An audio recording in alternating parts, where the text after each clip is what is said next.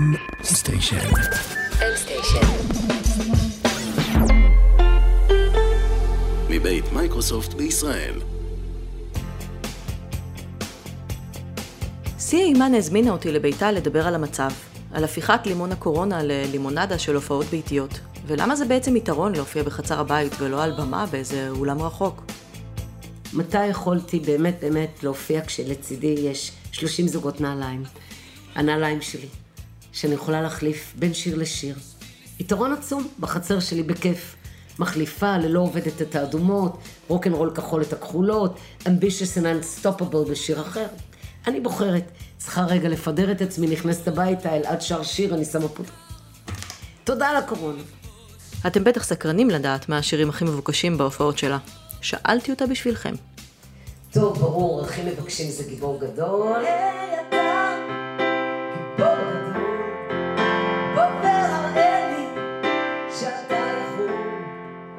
מבקשים גם את ככה פשוט.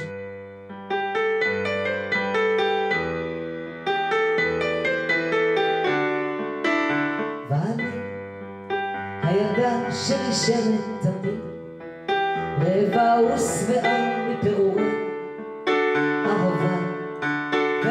טוב, סי. נטע. היי, נעים מאוד. היי. אה, אפשר למזוג אה, לימונדה? רק בתוספת ויטמין C. לא נשארה חייבת. את מופיעה על במות כבר מעל 30 שנה, ובהופעה רגילה יש מרחק בינך לבין הקהל. איך זה מרגיש להופיע בבתים של אנשים אחרים, להזמין אנשים אלייך הביתה? נתחיל מכך שאני מנהלת משרד הפקות שלי כבר מעל 15 שנה.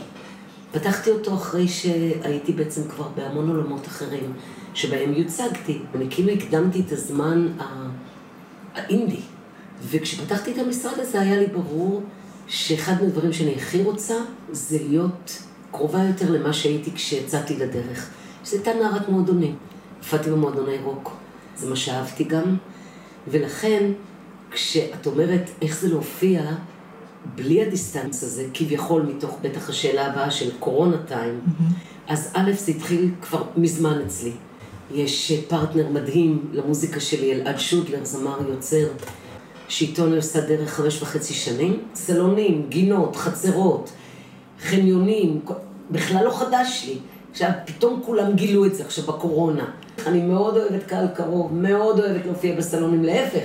עכשיו, אי אפשר להופיע קרוב, עכשיו צריך שני מטר מרחק, אצלי שני מטר זה הרבה. גם כשאני מופיעה באולמות, אני אומן מאוד אישי. זה למורת רוחם של הטורנים, כן? הם מכוונים עליי, ומכוונים עליי, ובסוף אני לוקחת את המיקרופון ומתיישבת מול הבן אדם הראשון שאני רואה בקהל, שהעיניים שלו מדברות אליי, כמעט מתיישבת עליו, ונמי יודעת, נמי המנהלת הפקה שלי, בכל מקום שאנחנו מגיעות להופיע במקומות הגדולים, הדבר הראשון שאני שואלת זה, יש מדרגות לרדת מהבמה?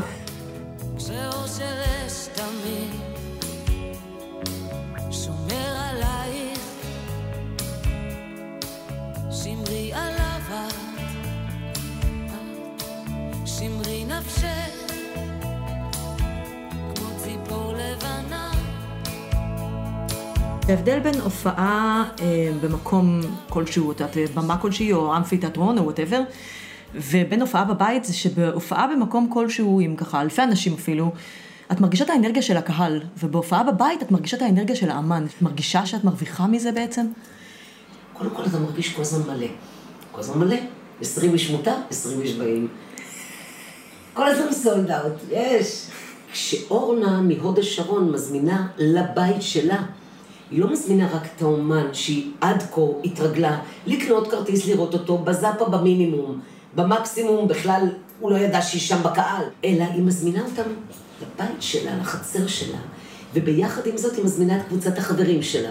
כל חצר וחצר, סלון וסלון שהגענו אליהם, צילמנו להם קליפ של היי אה, לאורנה ורפי למשל מהוד השרון, אנחנו נגיע אליכם בתאריך זה וזה, בשמונה בערב mingling במרפקים, תביאו משהו טעים, מזנון חברתי, בשמונה וחצי נתיישב ואסקפיזם של שעה וחצי. נשארים הדברים האלה, ואז פתאום, הרי מה קרה? מה כל הגלגל הזה שהקורונה אפשרה שוב? נשב בחוץ, נה נה נה נה, נשיר ביחד, נקשיב לקול. פתאום חזרו לצניעות.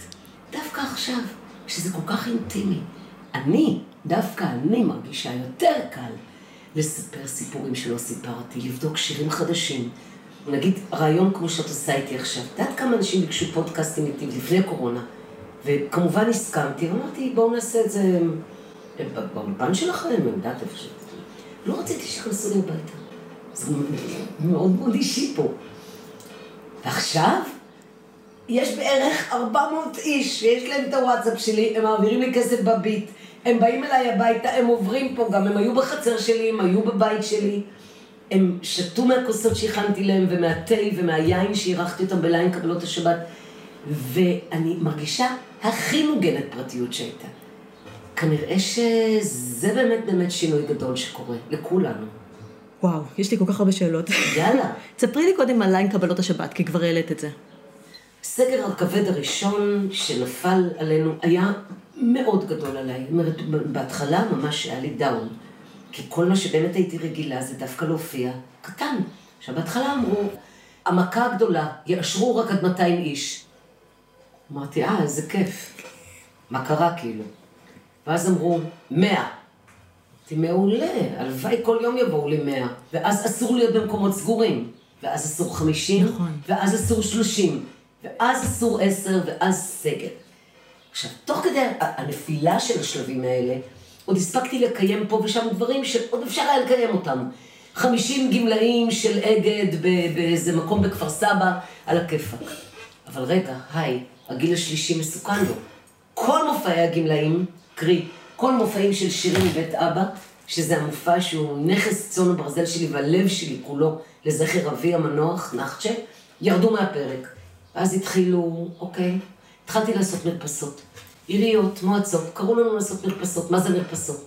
את יוצאת על גרר, ואת עוצרת וואו. בעיר קריית אונו, וואו. ב-13 נקודות, מול בתי ענק, מרפסות ענק, של בתים של 17 קומות ו-20 קומות, ואת שרה על הגרר שקופץ ושובר לך את הגב, ואת פשוט שרה אליהם.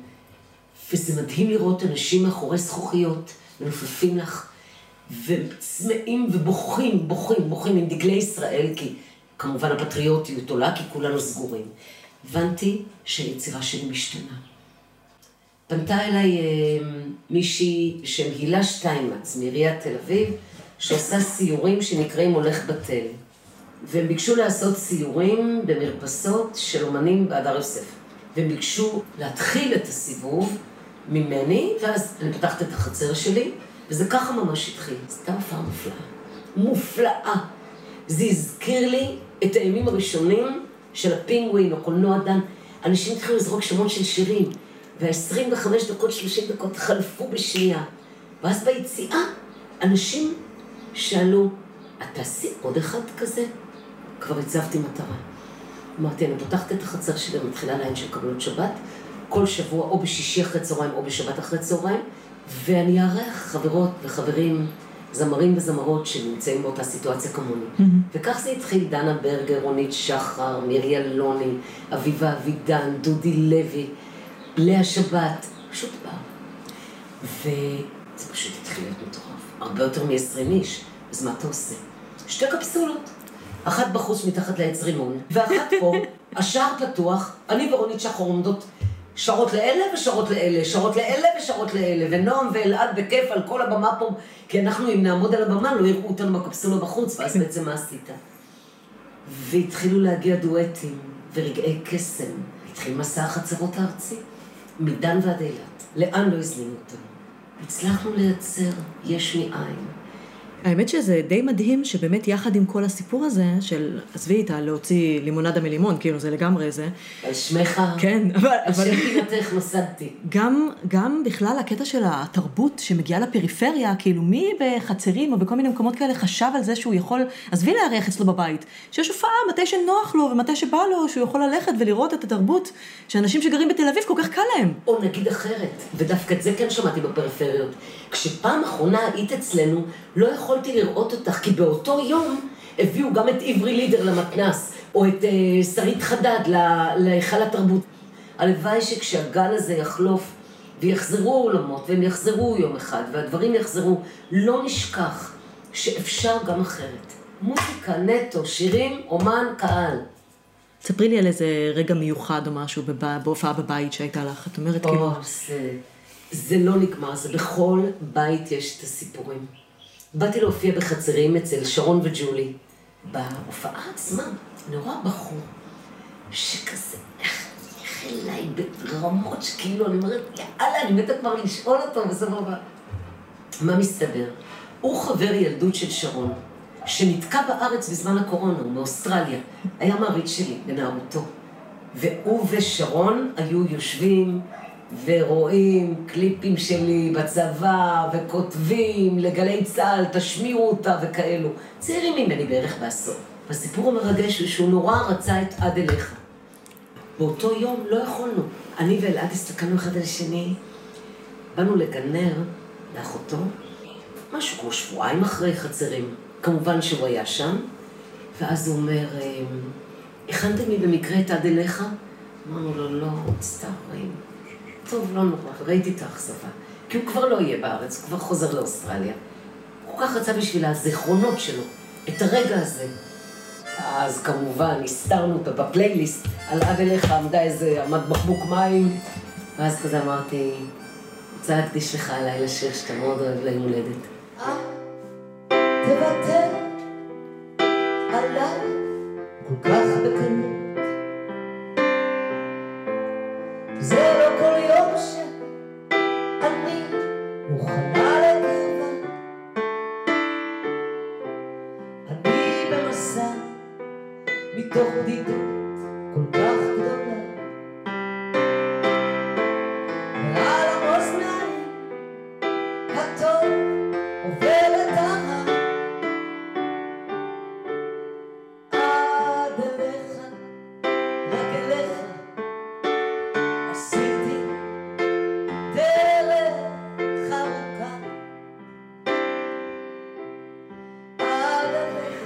פשוט בפנים. זה היה בשבילו כאילו הרגע שהוא הכי רצה לחבר אותו לילדות שלו, לנעורים שלו, לצבא, לאהבה שלו, לאשתו והילדות שהוא התגעגע אליהם כל כך כשהם באוסטרליה ונכפתה עליו חצי שנה, פשוט היה פה חצי שנה.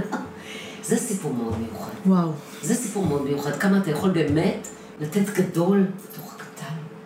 וואו. בואי נדבר באמת על השיר אה, למטה למעלה, דיברנו עליו קודם. יאללה, שאמרנו שאלעד... אה, שודלר. כן, שהוא כתב את השיר, והוא כתב אותו בכלל לא בזמן קורונה, אמרת שהוא כתב בתחילת השנה, לפני שבכלל כולם ידעו מה הולך לקרות. אני עובדת בתקופה שלפני הקורונה, את מוצאת אותי בעבודה על אלבום עשירי בשם מחשבת מסלול מחדש. כבר יצאו שני סינגלים, אה, ככה פשוט, שכתבתי כביכול ביציאה מהאבל מאבי, וקו 24, שניהם קליפים, שירים מקסימים, ואת מוצאת אותי עכשיו אה, בהקלטות. פרצה הקורונה, אין לי כסף, כל ההופעות בוטלו לי, עצרתי את ההקלטות. באיזשהו שלב, בתוך כל הקורונצ'וקה הזאת, אמרתי לאלעד וג'אנגו, יאללה בואו נגמור את השיר הזה ונוציא אותו. כי פתאום המילים שלו כל כך דיברו אליי.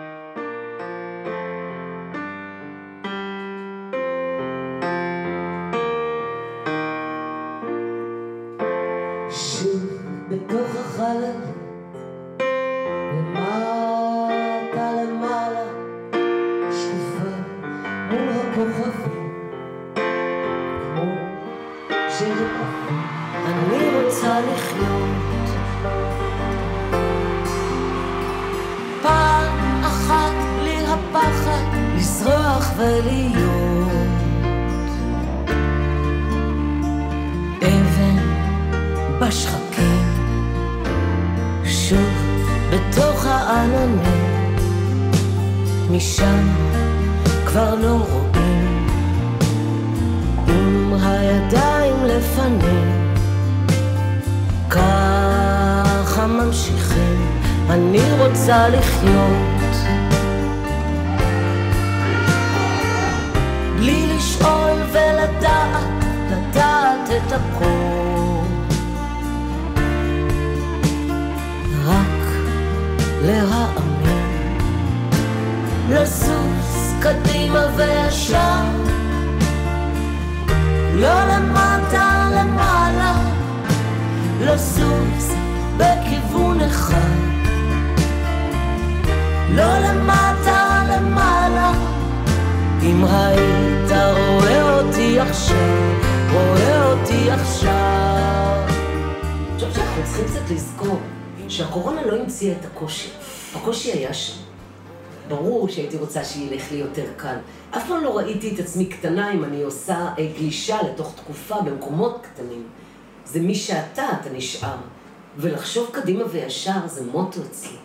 ולהצליח לראות את עצמי על אף שמילאתי באמת בעבר מקומות ענקיים. אז כשאלעד כתב לי את לזוז קדימה וישר, לא למטה למעלה, הוא כתב את זה בכלל בתקופה שהוא ראה כמה קשה לי, על אף שאני כל כך הרבה שנים אומן, עדיין אני עוד פוסט ועוד פייסבוק ועוד זה, ובסוף 60 איש בבית היוצר, כאילו. ואתה אומר לעצמך, מתי כל הקושי הזה ייגמר? אחד מקדם את הקליפ שלו, מגיע ל-200 אלף צפיות תוך יום. גיא פינס מראה רק אנשים שמתפשטים. הכ- רגע, היי, אם אני לא מתה ולא יצאתי מהארון, ואני לא מסוממת, ואני לא חולה, ברוך השם, אז לא כותבים עליי? אני רק חיה? אני רק מצליחה להיות אני? אז כשאלעד כתב לי את זה, הוא כתב בעצם שיר עליי, שמתאים דווקא לסטראגל שלי, להיות בתוך הדבר הזה. הזדקקתי החוצה מתוך הסלע הזה, יצא יהלום, הייתי בתוך סלע, הכל היה סביבי, מרדף, מי יותר גדול, למי יש יותר כסף, למי יש יותר עוקבים, כמה לייבים היו לך? אני לא שם, היי, יש דבר אחד להוציא ויש דבר אחר לצלם. אני חושבת שהקליפ שלו מספר את הסיפור של לגמרי. ההחלטה להצטלם באיצטדיון, כדורגל, המושבה. ריק לחלוטין. ריק. כן. וואו, זה היה כל כך מצמרר. אני חושבת ש... את יודעת, אני לא מכירה אותך, אה, זה, אני מכירה אותך שעה. אבל אני חושבת שבאמת הקטע הזה של הישר וקדימה, וגם אני חייבת להודות שגם ראיתי את הסרט אה, באמת שנעשה על אבא שלך. נחצ'ה על נחצ'ה. כן, ואני חושבת שבאמת את משדרת כזאת אופטימיות. לכולם יש קשיים, כולם עוברים אתגרים, כולם מתמודדים עם דברים, עם הקורונה, בלי הקורונה, לפני הקורונה, אחרי הקורונה, זה ממש לא משנה. אבל את לא מתבוססת בזה, וזה דבר מדהים בעיניי. עברת דברים לא קלים בחיים, לא רק בחמש שנים האחרונות, ברור. בכלל. ברור, כולנו עוברים, זה החיים, זה, זה החיים. אני חושבת שאני אוסיף משהו לדברים שאמרת. אוקיי, יש לשדר אופטימיות כשאתה on the top of the world, ויש לשדר אופטימיות כשאתה מספיק חשוף להגיד לקהל שלך, היי, אתם לא מבינים כמה קשה לי, גם לי קשה, אתם לא לבד. אני ישרה איתכם, אני נלחמת על השכר דירה שלי, אבל נלחמת גם על השפיות שלי, על היצירה שלי, על לעשות בכל מחיר, וכן, לשדר אופטימיות, אבל לא איזה ג'ולי ג'ולי שתלוש לי איזה מקום של, אה, יש לי כל כך הרבה אקסטרות, ברור, בכיף, אני תורמת אותם לנגנים שלי. לא. אנחנו קמים בבוקר, וייאוש הוא לא אופציה. לא אופציה. הפינה הזאת שאני עושה עכשיו, פסנתר בסגר, שהיא פינה חדשה, היא- היא הנצנות שלי עכשיו, כי בעצם חצרות אי אפשר, וסלונים אתה יכול לעשות, אבל כמה אפשר. התחלתי בשבת שלפני כיפור. מוצאי שבת עליתי, ומאז חמש פעמים, כל יומיים פרק, אני מצלמת את הפרקים פה ומספרת לקהל שלי, קוראים לזה האשטאג פסנתר בסגר, האשטאג מאחורי השירים, האשטאג תרבות בלי חירות. כי זה כאילו אני סגורה פה בפנים, בלי חירות, אבל אני מייצרת עכשיו.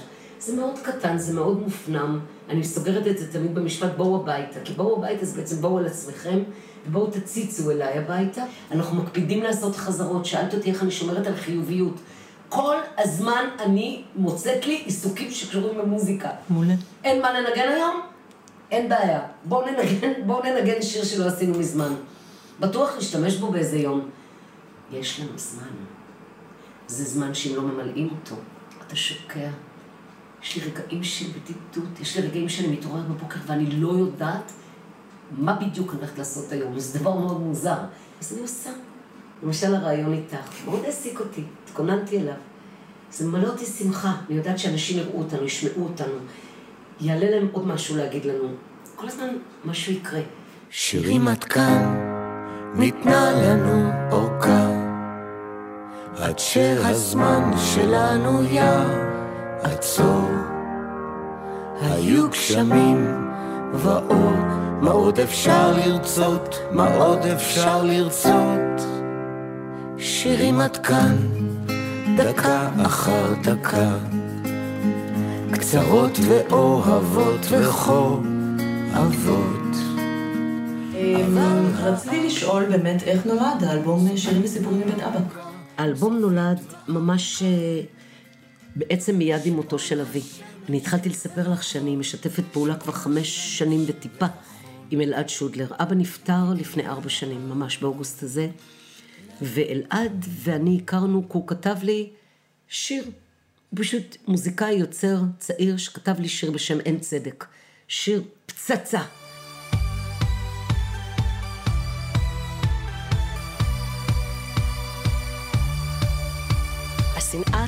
גלים גלים, אם לא נעצור. כולנו כבר יודעים שעדיף לכבות את הטלוויזיה. התור של החיים מצטבר על איילון. כל כך שקופים כולם צפים בשיטה המקובלת. אני רוצה להתפוצץ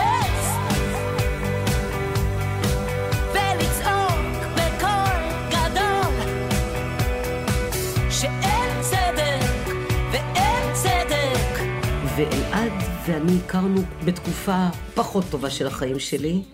הייתי אז קצת לפני גירושים, אבא גסס, וככה הכרנו והתחלנו לדבר על לנגן יחד ואולי נעשה איזה דואו כזה, מה שהפך להיות כמובן המסע הזה של הסלונים והבתים והכל, טרום טרום טרום טרום טרום קורונה. ואבא שלי הספיק לשמוע אותו פעם פעמיים לפני מותו, באיזה ערב שעשינו אה, אה, כמחווה לאבא, ואמר לי, איך את לא שרה שירים שלי? אמרתי לו, בטח שאנחנו נשיר, ברור. ואז הוא נפטר, בבת אחת בבום כזה, קריסת מערכות, מאיזה שפעת בכלל. וביום ממש שהוא נפטר, אלעד אמר לי, אנחנו מתחילים חזרות. אמרתי לו, רגע, שנייה, דקה. אתה יודע מה זה להחזיק את כל העולם על הכתפיים שלך עם האבל הלאומי הזה? אמר לי, אנחנו מתחילים חזרות לאלבום הנצחה לאבא שלך. איך את רוצה לקרוא לו? קראתי לאבא שלי איש השירים. אז אמרתי לו, איש השירים, לא. אני אקרא לו שירים מבית אבא. כי זה תמיד נכון, במקרה שלי. אז uh, קראנו לו שירים מבית אבא והתחלנו לעבוד. תוך כדי שבדקנו את ההופעות בסלונים, בבתי ספר, אין סוף בתי ספר, עוד לפני שהמופע הוכר בסל תרבות, שכרגע לא קיים, כי אין uh, תרבות ואין בתי ספר. כידוע לך, את אימא לילדים בגיל הזה. כבר אז התחלנו להבין שלקחת רפרטואר כמו של אבא שלי, של 1,400 שירים ולדלות מתוכו 14, זה לנפות מכל 101. וכך קרה שכל השירים היפים האלו, שירים עד כאן, אניטה וחואן, חופים, אנשי הגשם ועוד, כמו צמח בר כמובן, נכנסו לאלבום הזה, הוקלטו והפכו להיות מופע, כי המופע שירים וסיפורים מבית אבא הוא בעצם מספר את סיפור המשפחה שלנו, מה שלא מוקלט באלבום. והאלבום הפך להיות הצלחה מאוד גדולה, בסט סלר. עשינו לו הרבה מאוד הופעות באולמות גדולים, אירחנו אנשים. בין השאר אני מארחת באלבום את הבן הבכור שלי, תומר, בשיר כמו צמח בר. זה פשוט משגע לשמוע איך שלושה דורות מרחפים באותו חדר. זה אבא שלי, זה אני וזה תומר, וזה מדהים. אני אהיה לצל חולף בשדותיכם סוד נסתר. היו שלום, אני חייתי ביניכם, כמו צמח בר.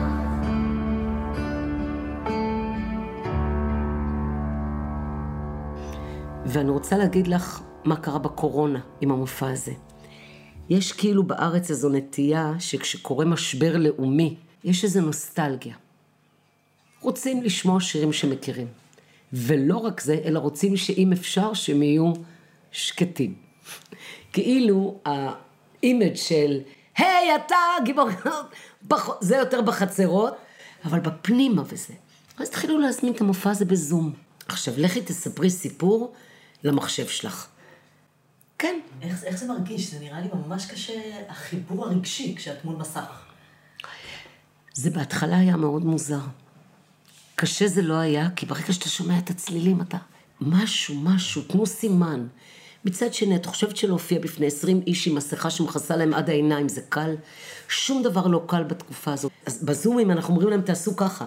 תנועות ידיים של שפת החרשים, כן? של מחיאות כפיים. אז הם כולם עושים לנו ככה, כי הם הרי ב mute, כן? שזה גם קטע, אתה... מה עושה בהופעות? אתה שר והקהל מוחא כפיים וצועק יש! עכשיו הם מושתקים. כשהם עם מסכה הם מושתקים, בזום הם מושתקים, בפייס live אתה לא רואה אותם, רק אומרים לך, זאת כתבה לך, וכותבים לך, ועלו לך צפיות. אתה מלמד את עצמך שזה העולם עכשיו. מה אתה רוצה? אתה רוצה לא? אין בעיה, תשכב במיטה ותבכה. אני רוצה כן, וכל הזמן קורים דברים טובים. יש לך שעה. תיצור בתוכה עולם עכשיו. אין אחרי ואין לפני. אני לא תפגוש את האנשים האלה, הם לא יצטלמו איתך סלפי, הם יראו אותך בתוך כזה גודל. תחדור אליהם, תגיע. אל תיתן לטכנולוגיה, לח, כאילו לקמפרס אותך, להפך. עכשיו, תן לטכנולוגיה להרים אותך. להגיע לכל מקום. לכל מקום. לכל מקום. היו לי שלשום במופע סלון שלי יותר מאלפיים צפיות. איזה סלון יכול להכיל אלפיים איש? זה כבר לא סלון, זה כבר קיסריה. זה מדהים. מדהים. לא אלפיים שילמו, אבל אלפיים צפו. זה גם משהו. חמישים שילמו. בסדר. זה עדיין המספרים שלי. אני חושבת שהבנתי ממך שתכלס, מה שעושה לך טוב זה פשוט המוזיקה והעשייה, ולא משנה, יסגרו דלת, את תפתחי חלון, יסגרו חלון, את תפרצי את הגג, את פשוט תמצאי דרך. כנראה שככה. וכשהיה את הסגר הנוסף, שוב פעם היו לי כמה ימי דאון, אז התחלתי כבר, לא כמו בפעם הראשונה שחברים אמרו בואי, בואי שימי את הראש, כבר אמרו, בסדר, בסדר, עוד יומיים היא תבוא עם איזה משהו. כבר לא נותנים לי אפילו לבכות. לא, לא, לא. חברות שלי אומרות לי, את לא בדיכאון, עלייך אנחנו סומכות שאת את- את תעשי כבר משהו. והם צדקו, הגיע פסנתר בסגר.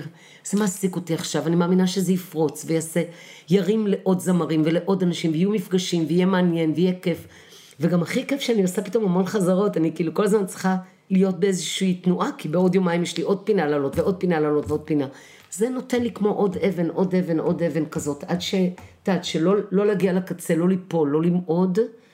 ובלי כל קשר, אני לא רוצה שיצא מהרעיון הזה, שאני לא זועמת אה, מבפנים על הקלות הבלתי נסבלת שבה סגרו את עולם התרבות. עד רמה של אה, כבר פחות שומעים אותנו, האומנים, מוחים. זה כבר לא שם. המחאה היא כללית, היא חברתית, היא ציבורית, היא כלכלית, היא אישית, היא בריאותית, היא ממשלתית, היא פוליטית. אבל את יודעת שאני חושבת על אנשים כמו רבקה מיכאלי, או ליה קנינג, גילה אלמגור, שראו כל כך הרבה בחיים שלהם, מה הם לא עברו? והתיאטרון, המוזיקה, התרבות, היא החמצן שלהם. בהתחלה היו רואים אותם, הם דיברו, היו מלאים, כל הזמן העלו אותם. מתי פעם אחרונה ראית מישהו מהם מדבר? כשאתה מפסיק לשמוע אנשים מוחים, נהיית דממה. והדממה הזאת היא דממה של כניעה. וכניעה היא לא אופציה.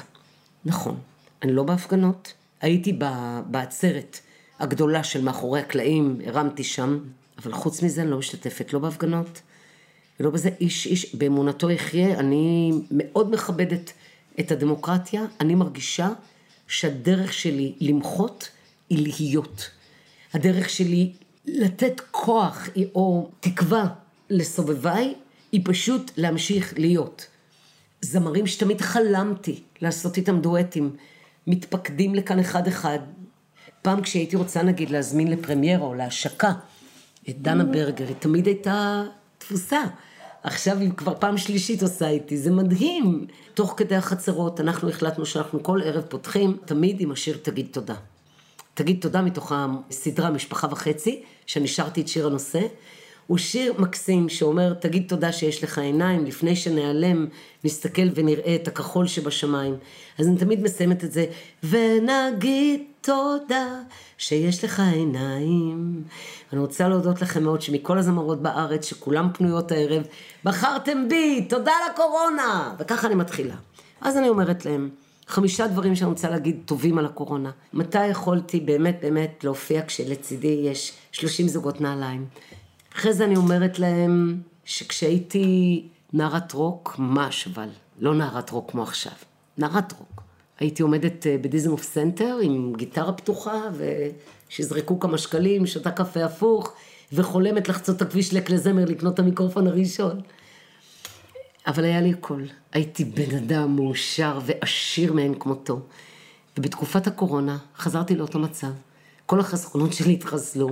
מצאתי את עצמי בגיל 59, בלי כלום, אבל כל כך עשירה, ויש לי הכל. אז בעצם, תודה לקורונה. הדבר הנוסף הוא שאני מספרת על התספורות שלי. שערי הספרים סגורים. נכון. נכון. ואת נראית מאוד מתוקתקת עכשיו. מאוד, ולהגיד לך למה? זה בגלל שאני זורמת. כלום. הכל טוב, אני הפסקתי, אני מימנתי ואפשרתי לכל כך הרבה ספרים להתבטא על הראש שלי. זאת תודה גדולה מאוד לקורונה ואני חוסכת המון כסף. זה חשוב, ולקהל שלה לחזור לצניעות. אני חושבת שהמתנה הגדולה שקרתה הדדית, זה שהסטיגמות האלה שזמרים, אתה צריך למשכן את הבית בשביל להזמין אותם, גם הזמרים הגדולים והמפורסמים. קצת צניעות, פחות ציוד, פחות אקסטרווגנטיות. כמו שאמרנו קודם, אומן, שירים, קהל. ככה פשוט. לא צריך עכשיו את כל ה... תודה רבה רבה, סי. תודה לך, נראה לי שאני צריך לסתום את הפה ולסגור את המיקרופון. כי אחרת אני אמשיך פה, יראו את נטע כזה בבוקר. ושיא כזה, ונמי עושה live. בוקר טוב, חדשות טובות. בואו נעשה סלפי שלושתנו. אם יש לך את הכוח לאהוב, אם יש לך ידיים לחבק בלי לחשוב, אם את טיפת האושר אתה מוכן גם לגנוב, יש סיכוי שיהיה לך טוב. יש לך אולי אהבה שחושבת רק עליך והיא עדיין רק שלך. אל תיתן לזה ליפול לך מבין האצבעות. תגיד מתי כבר תתחיל לראות? לפני שנעלם תסתכל ותראה את הכחול של השמיים. ותגיד תודה שיש לך עיניים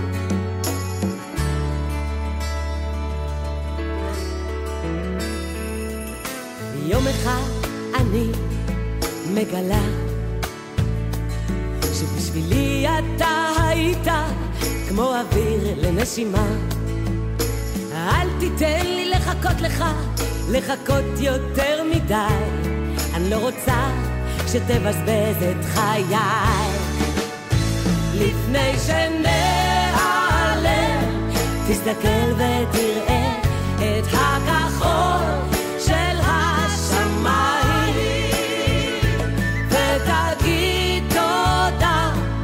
שיש לך עיניים. לפני שנעלם תסתכל ותראה את הכחול של השמיים. ותגיד תודה שיש לך עיניים.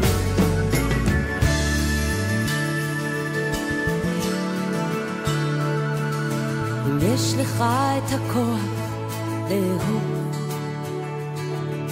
אם יש לך רגליים לצאת אל הרחוב אם יש לך את הכוח לקום ולעזור יש סיכוי שיהיה לך טוב. לפני שנעלם תסתכל ותראה את הכחול של השמיים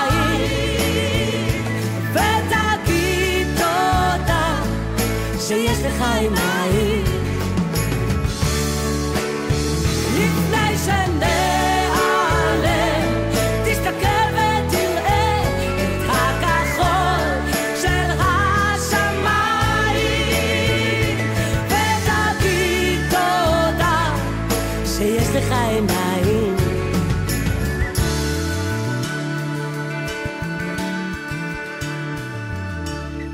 לך את